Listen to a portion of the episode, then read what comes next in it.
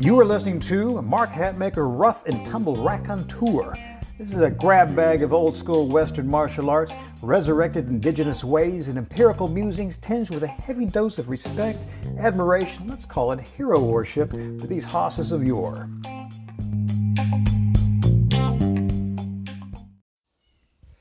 Crew, this is Mark Hatmaker coming to you from the Comancheria.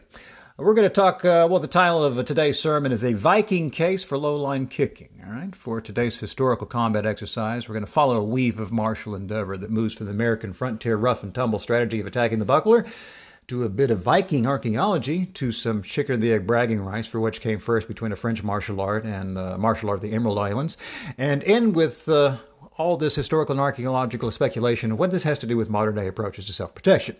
All right, let's start our journey in the wilds of the American frontier. Okay, a rough and tumble land that was sparked a fighting style of the same name, a fighting style that was all encompassing and vicious in war, and a bit more restrained, but still mighty vicious for friendly competition. Again, eye gouging sometimes in the friendly stuff. Good God.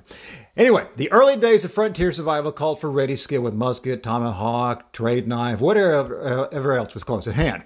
When nothing was close at hand, the violence fell to the hands themselves plus other natural weapons of the body the rough and tumble style was, is a hybrid of boxing and wrestling styles from many lands in the melting pot frontier, but it was also a bit more than that, as necessity exposure to different ways sparked innovation. One such spark was the concept of attacking the buckler. Now, a buckler is a small shield worn over the forearm of the off weapon hand of a sword, pike, or axe wielding warrior. The lead hand took care of the offense, while the buckler arm took care of the defense, although offense with the buckler is not off the table. Okay, now the buckler is held by sliding the forearm through a loop, rope, or a rope loop or a leather thong in the center of the buckler, and then gripping a second handhold towards the inside edge of the buckler. If one drops a buckler and adopts a mock holding a buckler stance with both arms, you will be standing in a very good approximation of a boxing stance. So there's lots of parallels all down the line, all right? Now, when wielding a weapon versus a buckler wielding opponent, the buckler was not always ignored. Striking the buckler with force could occupy the opponent and or upset balance base for the next offensive strike, uh, not to the buckler. Now, when all things went empty handed, the same idea of attacking the buckler remained. That is, rather than treat the empty hand encounter as modern sportive applications do, where one must treat the defending arms, the twin bucklers, as obstacles to be surmounted, to score your points, uh, ways to work around them, the rough and tumble style saw them as viable and prime targets. Now, we cover a great deal of specific tactics for attacking the buckler, empty-handed style in our black box material. We're not. That's not what we're discussing here today. If you want more on that, clearly take a look at the uh, black box subscription service stuff there for the the how-tos. Uh, now, attacking the buckler is a wise strategy, well worth reviving, as is the opposite strategy, which is what we're discussing today, which is ignoring the buckler. Now let's talk the Vikings. Uh, the sagas of these legendary Norsemen are filled with battles and gore, and if one is an ardent reader of these, you are going to come across more than a few amputations in the midst of battle. A fair number of these amputations are of the legs or feet. But the sagas are stories, not history, right? I mean, just how accurately do these stories relate to what was occurring in Viking battle? It'd be nice to know. Well, in 1905, on the island of Gotland, forgive me, the lots of foreign words coming up here. If I mispronounce them, forgive me, because I ain't foreign. In 1905, on the island of Gotland, near a town called Visby, Oscar Wilhelm Wennersten and Niels Petersen were the first to begin archaeological digs that revealed the aftermath of the Battle of Visby, which was fought in 1361. Approximately 2,000 bodies have been exhumed in the ongoing study of Visby, and an examination of the wounds on all battle-age likely skeletons proves quite illuminating. See, now wounds from cutting weapons, which, you know, swords or battle axes occur in 456 skeletons. All right. Now, of these cutting wounds, only 15% of the total wounds are to the arms. Now, one would presume that the use of shields and bucklers keeps these totals low. So, out of 456 with the wounds, only 15% are to the arms. Now, with that 15% in mind, does that mean the head wounds took the lead? Well, not by a long shot. Wounds to the lower extremities come in at a whopping 65% of the total, all right? Now, although the sagas are rife with stories and tactics of chopping shields and bucklers to bits, as well as uh, shield offsetting tactics, it seems the effective or perhaps preferred method of attack was to ignore the buckler. Ignoring the buckler can be taken to the unarmed realm as well, or as an adjunct to the armed realm if we look at low line kicking in combat, which is in essence in ignoring the buckler strategy, whether for better balance, the pragmatics of battlefield terrain, or the on the nose strategy of choosing to avoid that which protects your opponent. Now, there are many references to long long line kicking and American frontier rough and tumble, but let's keep this on the other side of the pond for now as we follow that Viking migration.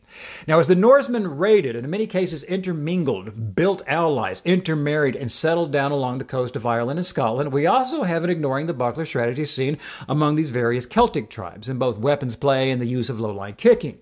The Gaelic word, uh, and I'm going to provide you a link so you can you know, read it for yourself, loosely pronounced spakaracht. If you say spakaracht, you're coming close to it.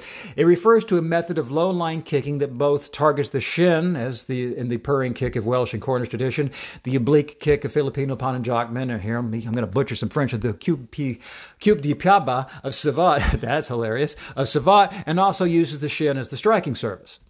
Now, here's the chicken or the egg portion of the show. The mentions or allusions to Spakarok stretch back to the Norse invasions, where Savate literature begins its heyday in the 18th century. Now, whom borrowed from whom matters to many. But not to my way of thinking. The wisdom of a wise borrow outweighs the dubious bragging rights. And I was here first, and we, we just want to have things that work, right? So we had this cultural melting pot. Things are just migrating and moving and transforming the entire town. We can't forget there was a lot of lumberjack kicking going on. We can't forget a lot of the lumberjacks were settling, or were, were settling in the uh, the northern regions of the uh, of the U.S. and uh, the the southern regions of Canada were people from uh, Norway, the Scandinavian nations. So undoubtedly, there's a lot of tactics that are being carried over. Now, it is revealing why, uh, that there was a form of spacker ock that is practiced with two participants only kicking. It was primarily used in conjunction with boxing and wrestling, and one can easily imagine times of sword and axe uh, uh, in shielded battle, it comes into play. Now, it seems our bellicose historical ancestors on both sides of the pond did not see bucklers or defending arms as puzzles to be cracked, obstacles to be avoided, or thwarts to our attack, or we just have to you know, get past them so we can you know, rack up our points. They pragmatically and wisely chose to make a target at what was a defense or to go beneath the defense altogether. Now, so whether our influence be rough and tumble, Viking ways, Savate, Spakarok, Muay Thai, what have you. The historical lesson here is not the how or what te- technique, but the strategy of attacking and or avoiding the buckler that carries the combat moral of the day. Now, this is prime stuff. And again, I'll provide some links here if you want to go on and have uh, put your eyes on some text about this with a few other resources, uh, some some photos and all this. So you can visit the store if you actually like to move from uh, sitting and listening and hearing, and actually uh, putting this to work. Take a look at the Black Box program and you know look at our store. Lots of new swag added recently. Anyway, guys, have a good one.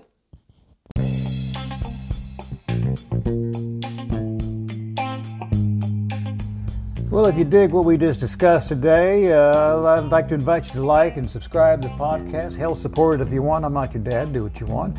And if you're a glutton for punishment, uh, just visit our website, extremeselfprotection.com. You'll find links to the blog, all of our products, and hundreds and hundreds and hundreds of more pages of like musics.